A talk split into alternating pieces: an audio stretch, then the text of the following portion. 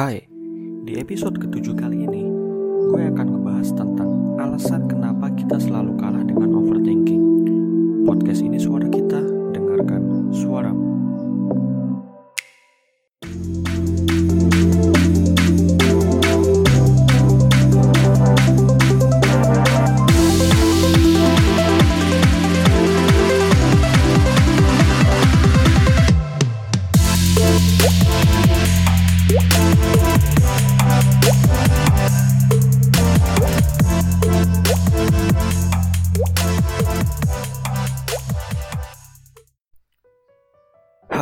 Gimana?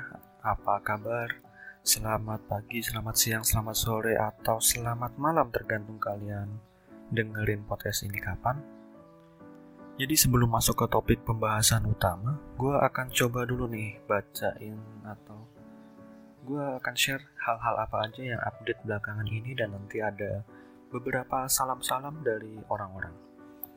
Yang pertama, gue akan uh, kasih tahu tentang kejadian di McD Sarinah yang ditutup secara resmi sejak hari Minggu tanggal 10 Mei kemarin.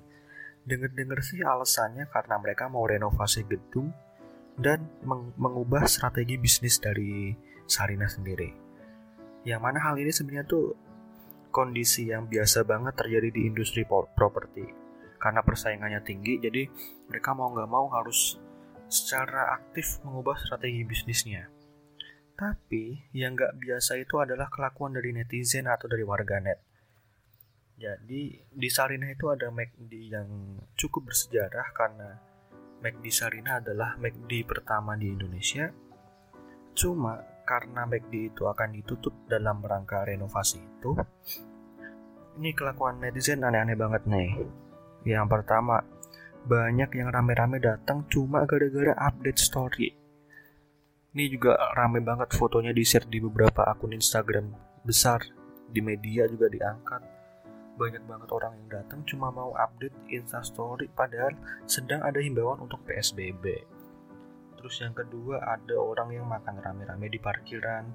Mereka datang bersembilan, berlima belas, bernostalgia makan McD di situ. Padahal lagi PSBB kalau nggak salah peraturan PSBB itu maksimal berkumpul uh, sekitar lima orang. Jadi ini udah jelas banget melanggar. Cuma yang aneh itu yang ketiga sih. Mereka bahkan sampai mengadakan aksi bakar lilin di depan McD Sarinah. Jadi mereka bakar lilin padahal listrik dari PLN itu masih hidup dan gak ada yang lagi ngepet. Terus kalau misalnya mereka ngepet di depan McD Sarinah itu, apakah mereka akan ngepet jadi ayam McD? lucu juga sih bukannya mereka dapat duit tapi dapatnya kenyang. Oke terus selanjutnya gue akan bacain beberapa titipan salam. Yang pertama ada salam dari Lina Job Street untuk abang LinkedIn. Katanya gini nih aku lebih sering PDKT ke cowok kenapa kamu yang dapat pacar terus? Jadi nggak tahu kenapa ya. Dina Jobstreet itu jauh lebih sering mengirimkan email ke orang-orang kok sepertinya LinkedIn lebih disukai dan digemari oleh profesional terutama kayak mereka lebih banyak dapat karyawan tuh dari LinkedIn terus yang kedua ada pesan-pesan dari Asep Fotokopi katanya gini nih untuk mahasiswa-mahasiswa yang mau nitip printan atau fotokopian kalau chat tolong sekali aja jangan melakukan spam. Jangan kirim chat P aja. Kalau mau kasih R di depannya biar jadi RP, RP, RP. Waduh, ini Asep fotokopi terlihat seperti mater materialistis nih. Dia fokusnya ke uang, uang, uang. Tapi kalau ngomongin tentang abang-abang fotokopian, gue selalu memperhatikan signature dari abang-abang fotokopiannya itu jempol yang dikasih lakban ini gue nggak tahu nih apakah kalau lakbannya dicopot jempolnya ikutan putus atau kenapa ya. Nah, jadi sekarang kita mulai masuk ke topik bahasannya. Gue tadi nyebutin tentang uh, apa sih alasan kenapa kita sering kalah dengan overthinking. Pertama, di zaman sekarang ini ya, isu-isu kayak gini tentang kesehatan mental, overthinking, isu-isu negatif itu nggak tahu kenapa cukup sering disalahgunakan oleh oknum-oknum tertentu terlebih lagi di sosial media dengan tujuan supaya mereka terlihat edgy. Padahal emang apa ya banyak banyak juga loh yang menderita gara-gara hal-hal kayak gini. Ini sebenarnya satu hal yang perlu disikapi sih kayak kalau bisa janganlah hal-hal yang kayak gini dibuat mainan kayak ini sebenarnya isu yang cukup serius juga. Nah, cuma sebelum kita membahas lebih dalam lagi tentang overthinking, kita perlu tahu dulu nih definisi dari overthinking ini apa. Jadi overthinking itu suatu kondisi atau proses bisa juga pola kebiasaan yang kita lakukan selama hidup ketika kita tidak bisa terlepas dari apa ya dari beban-beban pikiran kita. Cuma biasanya kecenderungannya itu karena kita sibuk memikirkan apa yang ada di masa lalu dan di masa depan. Entah entah itu terjadinya sebuah kekhawatiran atau penyesalan. Nah cuma gue akan jabarin overthinking ini sebenarnya kayak gimana. Jadi selama kita hidup kita itu mengalami beberapa proses. Yang pertama itu adanya input terus juga uh, pertama input terus kita mengalami sebuah proses ada output dan ada outcome nah biasanya itu yang sering jadi masalah untuk manusia itu ada di poin keempat yaitu di outcome. Tapi karena apa ya karena kita ini nggak nggak cukup baik dalam mengidentifikasi dengan apa yang terjadi kita jadi mispersepsi nih. Mungkin gue kasih contoh dulu nih biar lu ngerti tadi flow dari mulai input proses output sampai outcome tadi tuh di keseharian kita tuh kayak gimana ini tapi konteksnya untuk overthinking ya. Jadi gue akan bikin ada dua skenario. Yang pertama lu punya input. Itu input input itu segala hal yang datang dari luar ya. Ya bisa dari dalam juga sih cuma segala sesuatu yang kita terima. Misalnya gue punya input yaitu gue salah pilih jurusan kuliah. Nah, dari input gue ngerasa salah pilih jurusan ini, terjadi sebuah proses yaitu refleksi atas kesalahan gue di masa lalu. Nah, sebenarnya letak dari overthinking ini ada di tahap proses. Kalau misalnya kita memproses pikiran ini terlalu lama, itu akan semakin berlarut-larut.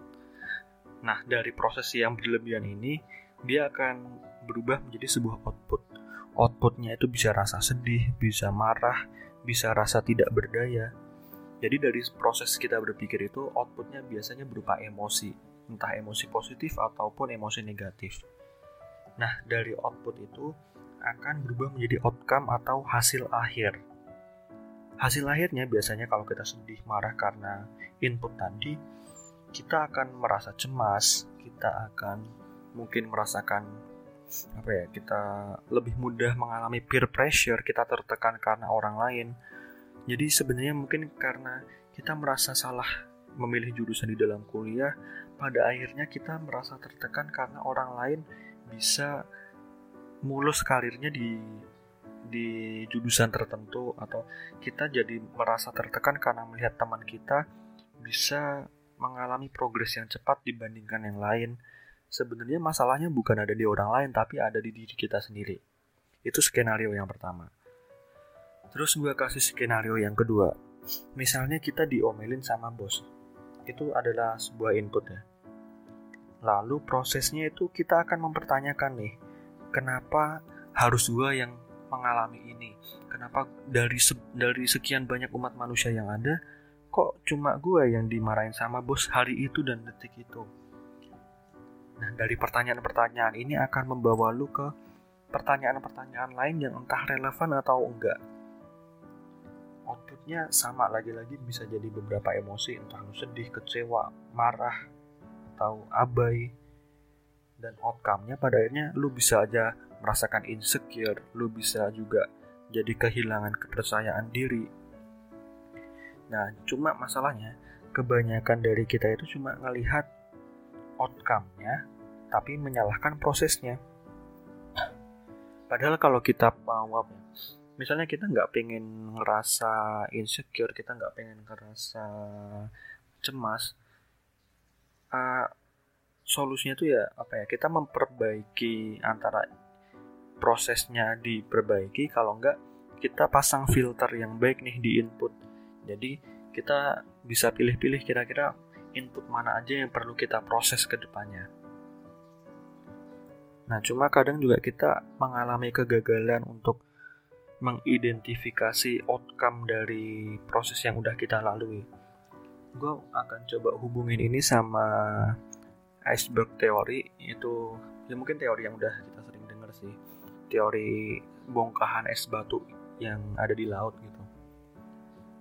Jadi dari bongkahan es batu itu di atas permukaan laut tuh kelihatan sedikit sedangkan di bawah laut itu sebenarnya ada banyak dan besar banget bongkahan es batu cuma nggak kelihatan aja nah sebenarnya mungkin outcome berupa kesedihan, kecemasan, atau insekuritas, ketidakpercayaan diri itu itu kan suatu hal yang kita lihat atau suatu hal yang mungkin kita rasakan.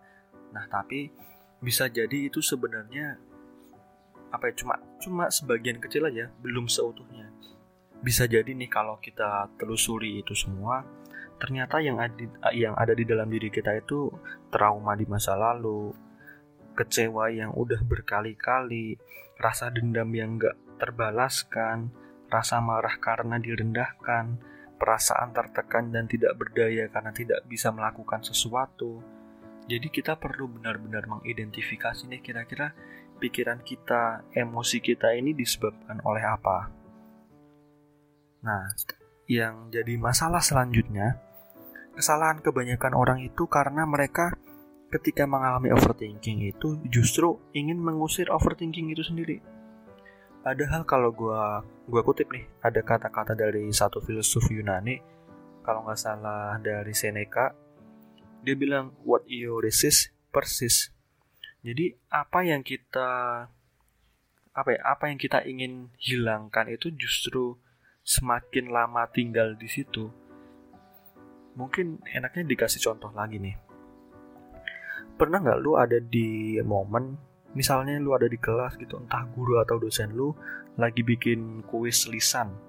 Nah terus dia ngeliat nih daftar absensi kira-kira siapa yang bakalan disuruh jawab pertanyaan dari dosen lu lu pasti di dalam hati mikir kayak gini nih please jangan gue jangan gue tolong jangan gue jangan sebut nama gue jangan lihat nim gue kalau bisa nama gue hilang dari daftar absen dosen itu tapi nggak tahu kenapa malah kita yang dipilih. Nah ini gue kasih contoh yang lain nih. Misalnya sekarang lu gue larang lu bener-bener nggak boleh untuk bayangin nasi goreng. Lu nggak boleh nih bayangin visual dari nasi goreng, butiran nasinya, warna coklatnya, lu nggak boleh bayangin itu. Jangan pikirin sama sekali kalau di atas nasi goreng itu ada telur dadar, apalagi ada kerupuknya di situ lu sama sekali nggak boleh bayangin lu sekarang lu lupain bentuk nasi goreng itu jangan inget-inget rasanya yang enak dan pedes lu sadar nggak semakin gua minta lu untuk tidak melakukan sesuatu tuh justru semakin membuat lu berpikir akan hal itu. Gua kasih contoh yang terakhir. Misalnya lu uh, misalnya lu tadi pagi habis naik motor lu naruh kunci di atas meja. Terus sekarang lu pengen lupa posisi uh, posisi kunci itu ada di mana semakin lu berusaha untuk menghilangkan memori tentang lokasi kunci yang lu taruh di atas meja itu lu justru akan semakin terbayang-bayang sama posisinya. Tapi kalau misalnya fokus lu ya ke kegiatan sehari-hari lu lu fokus kerjain tugas lu fokus kerja lu fokus dengerin lagu lu fokus makan lah mandi ini itu lu semakin lama justru semakin mudah untuk lupa dengan posisi kunci awal tadi. Nah jadi ini sebenarnya poin yang penting banget. Kalau misalnya kita sebenarnya nggak bisa melupakan dengan kesadaran penuh atau dengan kesengajaan gitu. Mungkin kalau untuk niatan awal sih bisa cuma untuk prosesnya sama sekali nggak bisa. Semakin kita ingin melupakan semakin kita ingin menghilangkan sesuatu hal entah ingatan entah overthinking entah emosi tertentu justru mereka itu semakin betah dan semakin kuat ada di situ nah kalau pengalaman gue pribadi ketika gue mengalami hal-hal kayak gitu gue akan mencoba untuk mengidentifikasi pikiran gue sendiri. Misalnya ini konteksnya ke overthinking. Misalnya nih tiba-tiba malam hari muncul nih pikiran-pikiran yang aneh-aneh. Gue coba, gue akan coba ikutin dulu untuk beberapa saat. Terus kalau mereka mulai bikin statement-statement sendiri, gue akan mulai bertanya, emang iya? Kata siapa kayak gitu? oh emang kalau gitu terus kenapa apa pengaruhnya buat gue nah jadi kalau ini kalau dari pengalaman gue sih dengan gue mencoba mengidentifikasi dengan bertanya ke diri gue sendiri itu justru membuat gue mudah memfilter mana pikiran yang sebenarnya benar-benar perlu gue pikirin dan mana pikiran yang sebenarnya nggak penting dan cuma habisin energi aja cuma untuk sampai untuk kita bisa terampil melakukan ini emang perlu latihan terus-menerus. Soalnya menurut gue pribadi kepala terutama pikiran kita itu penipu apa ya penipu terbesar di abad ini gitu. Soalnya sumpah pikiran kita tuh bener-bener bisa menipu diri kita sendiri. Kenapa kayak gitu? Soalnya apa pun yang sedang kita bayangkan sekalipun itu belum terjadi, ketika kita memberi emosi di situ, pikiran kita itu akan menganggap itu sebagai sebuah fakta. Nih kalau misalnya lu nggak percaya, lu pernah nggak ngalamin kejadian kayak gini nih? Misalnya, bisa lu ngefans sama band band apa ya yang sekarang lagi naik? Misalnya lu ngefans sama Gigi dah, Gigi band Gigi. Terus nggak tahu kenapa lu besok tiba-tiba dapat undangan khusus VVIP untuk makan malam bersama seluruh member grup band Gigi gitu. Lu pasti akan ngerasa excited banget, seneng banget yang berlebihan, bahkan dari mulai Hamin 1 dan Hamin 2. Nah ini kalau kalau kita coba identifikasi, kejadiannya masih dua hari lagi, masih sehari lagi tapi kenapa rasa excitednya, rasa gemeterannya, rasa groginya, rasa kering di tenggorokannya tuh udah terjadi sejak Hamin 1 dan Hamin 2. Nah, jadi penyebabnya itu tadi karena hormon yang ada di pikiran kita itu bisa mengubah apa ya kita kita tuh bisa menganggap suatu hal yang sebenarnya belum terjadi tapi karena kita beri emosi di situ efeknya tuh pikiran kita menganggap itu menjadi sebuah fakta. Jadi sebisa mungkin kita perlu kendalikan nih kira-kira pikiran kita ini akan kita gunakan dengan cara seperti apa. Nah cuma emang selama ini kita nggak nggak apa ya kita tuh hidup tuh nggak ada manual booknya gitu. Kayak kita beli HP atau beli laptop dikasih tahu cara nyalainnya gini. Kalau misalnya trouble tinggal di restart cara bukanya gini copot baterainya kayak gini. Tapi kalau apa ya kita sebagai manusia dengan segala fitur yang ada di tubuh kita tuh kita nggak punya panduan yang benar-benar komplit dan detail jelas fungsi fiturnya masing-masing tuh untuk apa. Kayak misalnya nih kayak misal fungsi fitur sedih fungsi fitur menangis itu untuk apa kapan sebenarnya waktu yang tepat untuk kita menggunakan fitur ini. Termasuk sebenarnya ini gue anggap sebagai salah satu fitur sih. Fitur untuk kita memprogram, memprogram ulang apa yang kita pikirkan supaya terasa seperti fakta. Nah, terus kalau misalnya gue mau share gitu, kira-kira apa aja sih hal yang bisa mengatasi overthinking itu? Jadi kalau menurut gue cara yang tepat atau cara yang bijak untuk menghadapi overthinking itu dengan pertama menerima dulu kalau misalnya kita emang lagi ada di fase overthinking. simpelnya apa ya? Simpelnya kita mengakui dan nggak masalah loh kalau kita tuh overthinking. Soalnya satu semua orang tuh pasti berpikir kalau orang itu waras ya. Soalnya berpikir tuh kan satu-satunya apa ya? Keistim menurut gue keistimewaan manusia dibanding makhluk lain yang ada itu ya cuma berpikir secara organ tuh ya kita sama-sama punya otak kita sama-sama punya kepala organ dalam tubuhnya juga kurang lebih sama. Cuma kita punya keistimewaan lebih untuk berpikir dan mereka enggak. Ya atau mungkin mereka juga punya cuma penggunaannya berbeda atau gimana nih.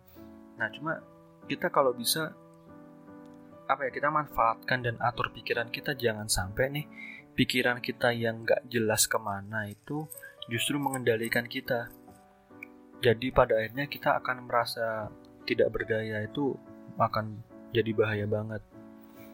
Nah kalau yang gue pelajari selama ini, pertama gue emang ya mungkin apa ya, ini proses bertahap sih dari awal gue.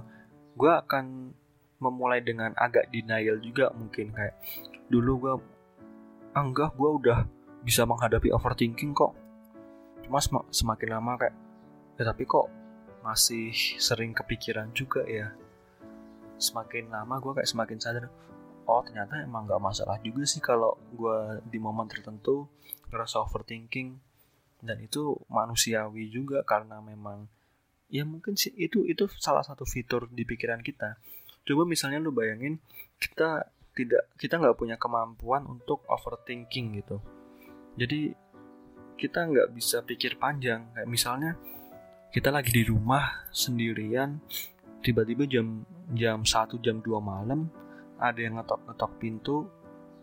Kalau kita nggak punya overthinking kita langsung bukain pintu dan ternyata itu adalah kriminal yang ingin ambil harta di rumah kita ingin ngerampok ingin menculik.